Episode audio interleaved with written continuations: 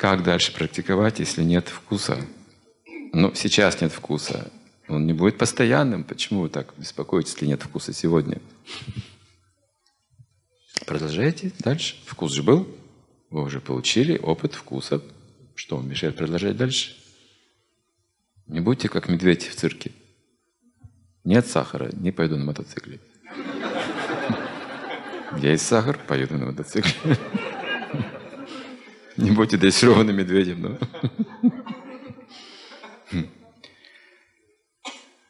Сейчас вы рассуждаете как мужчины и женщины еще.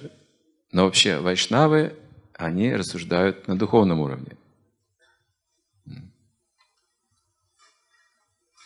Капризы – это от материального тела.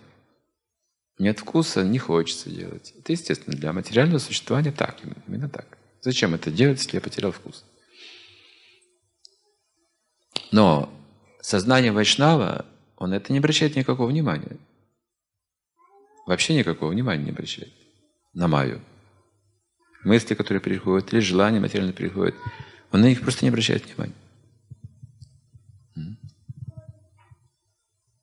Вот такова дхарма, такова сила дхармы Вайшнава. О, надо сделать. Он вообще не замечает, что у него какие-то капризы. Они есть в теле всегда. Но он не обращает на них внимания. Надо учиться этой культуре вайшнава. Не мужчины, не женщины мы. Мы вайшнавы. Это каждый может. На духовной платформе нет различия между мужчиной и женщиной. Каждый может.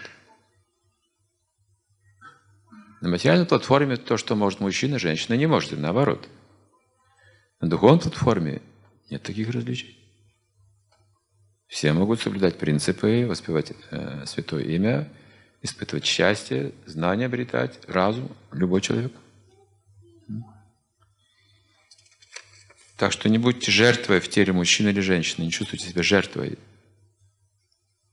Вот если бы я была бы мужчиной и так далее. Если бы я был бы там, может быть, кем-то, это то же самое. Но у меня нет таких способностей. Рылом не вышел. Не будьте такими материалистами. Думайте, я душа.